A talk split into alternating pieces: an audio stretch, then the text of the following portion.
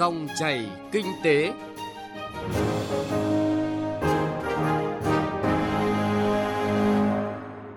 Biên tập viên Xuân Lan xin chào quý vị và các bạn. Chương trình Dòng chảy kinh tế hôm nay, chúng tôi chuyển tới quý vị và các bạn thông tin đáng chú ý.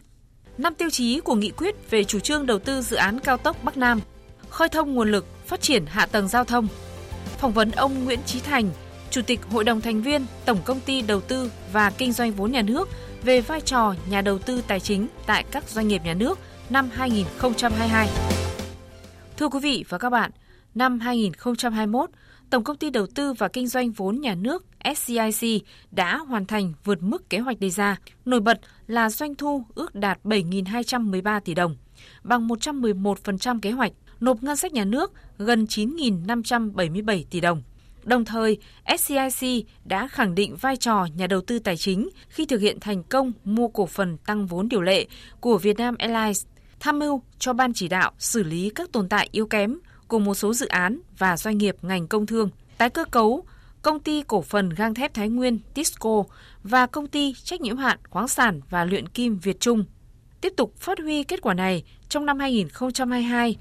SCIC tập trung vào các giải pháp nào với vai trò nhà đầu tư tài chính.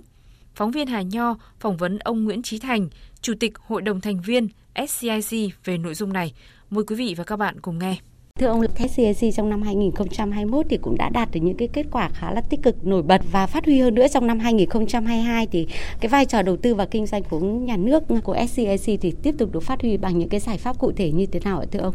Một là cái phần mà tiếp nhận à, thực hiện cái tiếp nhận nốt những cái doanh nghiệp mà còn lại à, theo cái quyết định 908 mà thủ tướng chính phủ đã giao thì cũng sẽ làm việc với à, các bộ như là xây dựng y tế, bộ công thương để tiếp nhận nốt những cái doanh nghiệp này theo đúng cái quyết định 908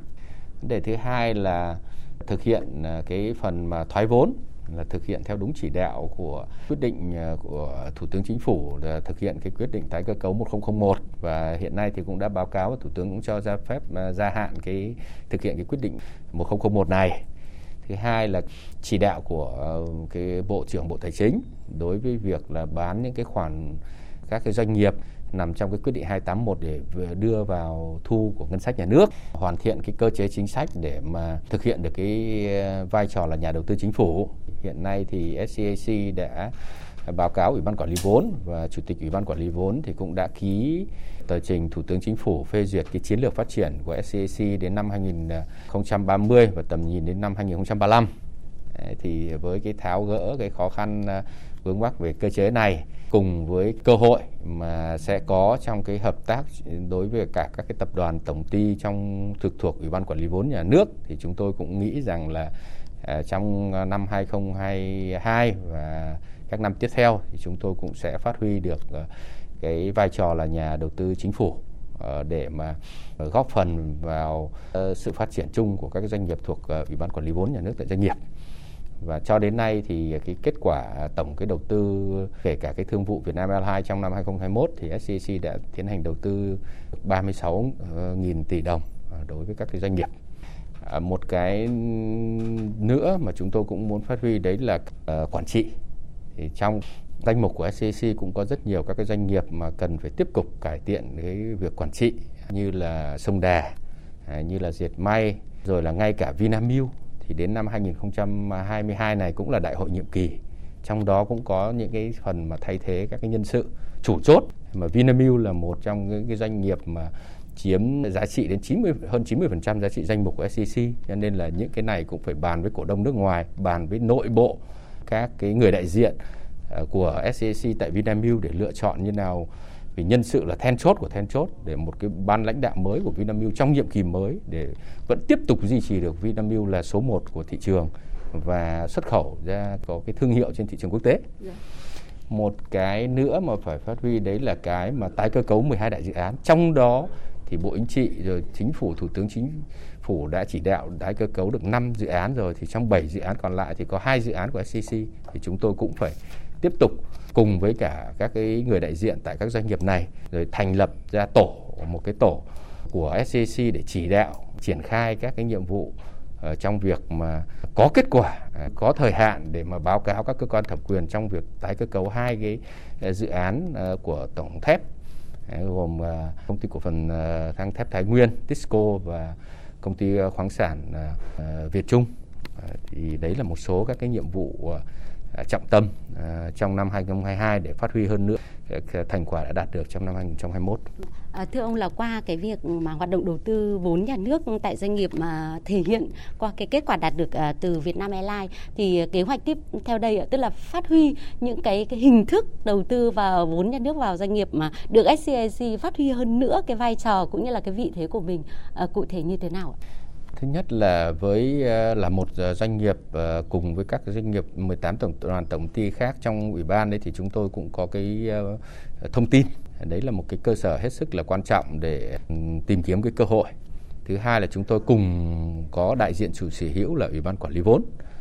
À, vấn đề thứ ba nữa là chúng tôi cũng có được hệ thống mạng lưới để mà đánh giá thu thập thị trường rồi là các cái lĩnh vực mà các cái doanh nghiệp này đầu tư. Thì với cái cơ sở đó thì chúng tôi nghĩ rằng là cái phương thức thì chúng tôi là, phương thức là một nhà đầu tư tài chính. Thì chúng tôi sẽ cùng với nhà đầu tư chiến lược là các tập đoàn tổng ty đó. Ví dụ như ngành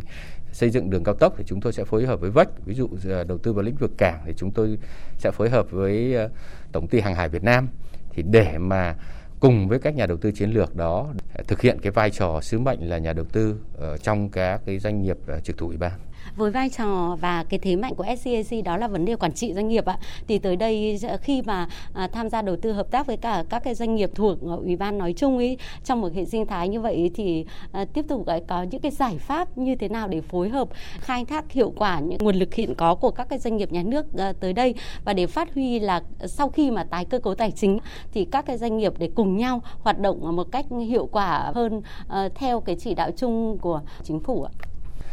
thì trước mắt thì chúng tôi nghĩ rằng là chúng tôi sẽ ký các cái thỏa thuận các cái biên bản ghi nhớ với các cái doanh nghiệp như thế này để chúng tôi cùng uh, nghiên cứu các cái dự án mà các cái doanh nghiệp này uh, mong muốn có cái huy động nguồn vốn từ bên ngoài. Thì có hai cái nguồn lực một là nguồn lực từ ờ, vốn chủ thì tăng các cái nguồn lực hiện có thứ hai là có thể là cùng với vốn vay thì chúng tôi cũng có các cái quan hệ với các tổ chức uh, tài chính cả trong và ngoài nước. Trên cơ sở đó thì chúng tôi sẽ cùng với cả các cái doanh nghiệp này xây dựng các cái báo cáo các cái phương án đầu tư báo cáo với ủy ban quản lý vốn để uh, xem xét trong cái việc ra ra quyết định đầu tư đối với dự án như này. Vâng ạ xin uh, trân trọng cảm ơn ông.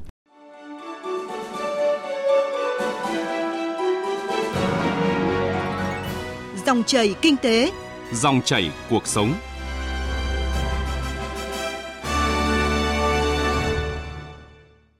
vị và các bạn, tại kỳ họp Quốc hội bất thường lần thứ nhất, Quốc hội khóa 15 đã thông qua nghị quyết về chủ trương đầu tư dự án xây dựng công trình đường bộ cao tốc Bắc Nam phía Đông giai đoạn 2021-2025, gồm các đoạn từ bãi Vọt, Hà Tĩnh đến Cam Lộ, Quảng Trị, từ Quảng Ngãi đến Nha Trang, Khánh Hòa và từ Cần Thơ đến Cà Mau. Nghị quyết cũng đã nêu rõ các tiêu chí, mục tiêu, phạm vi, quy mô, nguồn vốn của dự án – Xin giới thiệu cùng quý vị và các bạn. Về mục tiêu, hoàn thành đưa vào khai thác đồng bộ tuyến đường bộ cao tốc Bắc Nam phía Đông, kết nối với các trung tâm kinh tế chính trị, các khu kinh tế, khu công nghiệp trọng yếu, đặc biệt là các vùng kinh tế trọng điểm, từng bước hoàn thiện kết cấu hạ tầng đồng bộ với các công trình hiện đại, tạo sức lan tỏa cao để thúc đẩy phát triển kinh tế xã hội và bảo đảm quốc phòng an ninh, góp phần thực hiện thắng lợi các mục tiêu chiến lược phát triển kinh tế xã hội đã được Đại hội đại biểu toàn quốc lần thứ 13 của Đảng đề ra. Về phạm vi, quy mô, hình thức đầu tư, đầu tư khoảng 729 km, chia thành 12 dự án thành phần, vận hành độc lập theo hình thức đầu tư công. Quy mô đầu tư của từng dự án thành phần chi tiết tại phụ lục kèm theo nghị quyết này. Trình tự thủ tục thẩm quyền thẩm định và quyết định đầu tư các dự án thành phần được thực hiện tương tự như đối với các dự án nhóm A theo quy định của pháp luật về đầu tư công.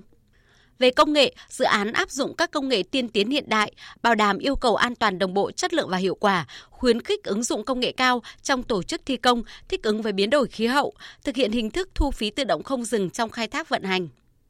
Về nhu cầu sử dụng đất và phương án giải phóng mặt bằng, sơ bộ nhu cầu sử dụng đất của dự án khoảng 5.481 ha, giải phóng mặt bằng các dự án thành phần theo quy mô 6 làn xe, riêng đối với các dự án thành phần Cần Thơ Hậu Giang và Hậu Giang Cà Mau, giải phóng mặt bằng theo quy mô 4 làn xe.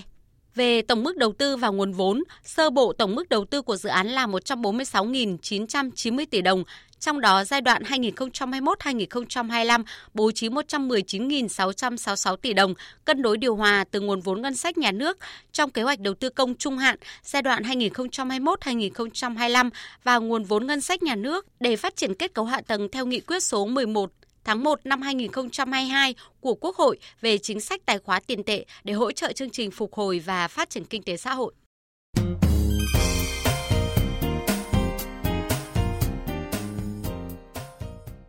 Thưa quý vị và các bạn, theo tính toán của Bộ Giao thông Vận tải, nhu cầu vốn đầu tư các tuyến cao tốc giai đoạn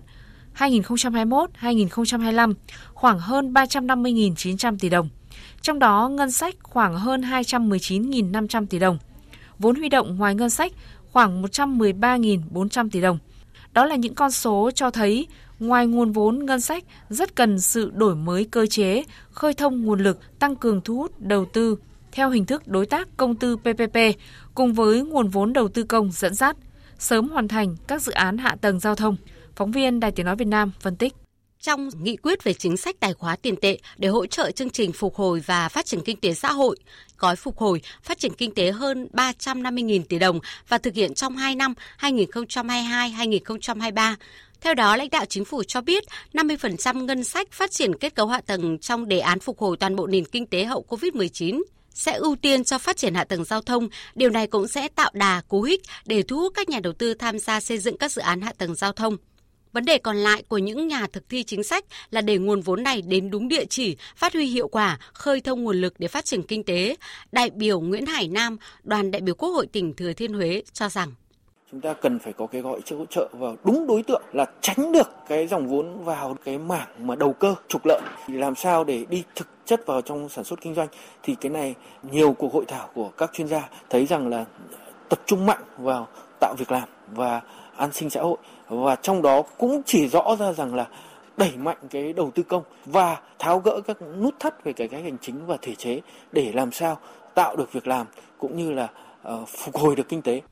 năm 2022 này chắc chắn vẫn còn rất nhiều khó khăn thách thức, nhưng trong nguy có cơ là phương châm hành động của những người làm giao thông. Cơ hội được nhìn nhận tiếp theo đó chính là năm quy hoạch chi tiết trong năm lĩnh vực giao thông vận tải, đường sắt, đường thủy, đường bộ, đường hàng hải và hàng không đã được Bộ Giao thông Vận tải hoàn thành trong năm qua. Trong đó về mặt thiết kế chính sách đã tạo điều kiện tốt nhất để thu hút nguồn vốn từ xã hội. Năm 2022, luật đầu tư theo phương thức đối tác công tư PPP, hành lang pháp lý thu hút nguồn lực ngoài ngân sách đã đang dần đi vào cuộc sống. Đánh giá về quá trình này, ông Lê Kim Thành, vụ trưởng vụ quản lý đối tác công tư Bộ Giao thông Vận tải cho biết. Hy vọng các cái dự án đang có nhà đầu tư đấu thầu các dự án PPP sẽ được thành công. Chính phủ đã cho phép có một cái thời khoảng thời gian tối đa là 6 tháng từ thời điểm ký kết hợp đồng để các nhà đầu tư huy động tín dụng thông qua các hợp đồng tín dụng để giải ngân, thực hiện được các cái chủ trương rất lớn của Đảng và Nhà nước. Trong thực tiễn, một số dự án cao tốc được đề xuất triển khai theo hình thức đối tác công tư PPP, nhưng việc cam kết nguồn vốn hỗ trợ của trung ương và địa phương chưa rõ ràng, dẫn tới không tìm được nhà đầu tư. Đây chính là điểm nghẽn về cơ chế cần sớm khơi thông trong quá trình vận hành. Điều gì không còn phù hợp sẽ phải sửa đổi, điều chỉnh là quan điểm chỉ đạo của Thủ tướng Chính phủ ông Hồ Minh Hoàng, Chủ tịch Hội đồng Quản trị Công ty Cổ phần Tập đoàn Đèo Cả, nêu hy vọng về sự đổi mới cơ chế chính sách thu hút PPP. Tôi nghĩ ờ, ở đây là người dân cũng dần dần sẽ thấu hiểu hơn khó khăn của đất nước, sẽ chia sẻ hơn về cái thu phí hay là BBB và Bộ Giao thông rồi chính phủ các bộ ngành liên quan dần dần là sẽ có cái sự thống nhất sẽ phải điều chỉnh sẽ có nhiều cái thay đổi. Những cái tư duy mới cách làm mới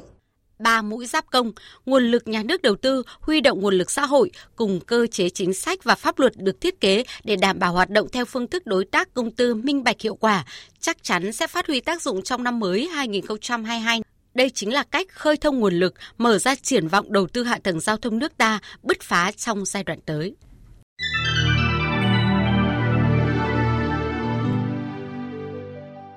Thưa quý vị và các bạn, thông tin về các giải pháp khơi thông nguồn lực phát triển hạ tầng giao thông vừa rồi cũng chính là nhiệm vụ quan trọng của ngành giao thông vận tải trong năm 2022. Nội dung này cũng đã kết thúc dòng chảy kinh tế hôm nay. Chương trình do biên tập viên Hà Nho và nhóm phóng viên kinh tế thực hiện. Cảm ơn quý vị và các bạn đã chú ý lắng nghe.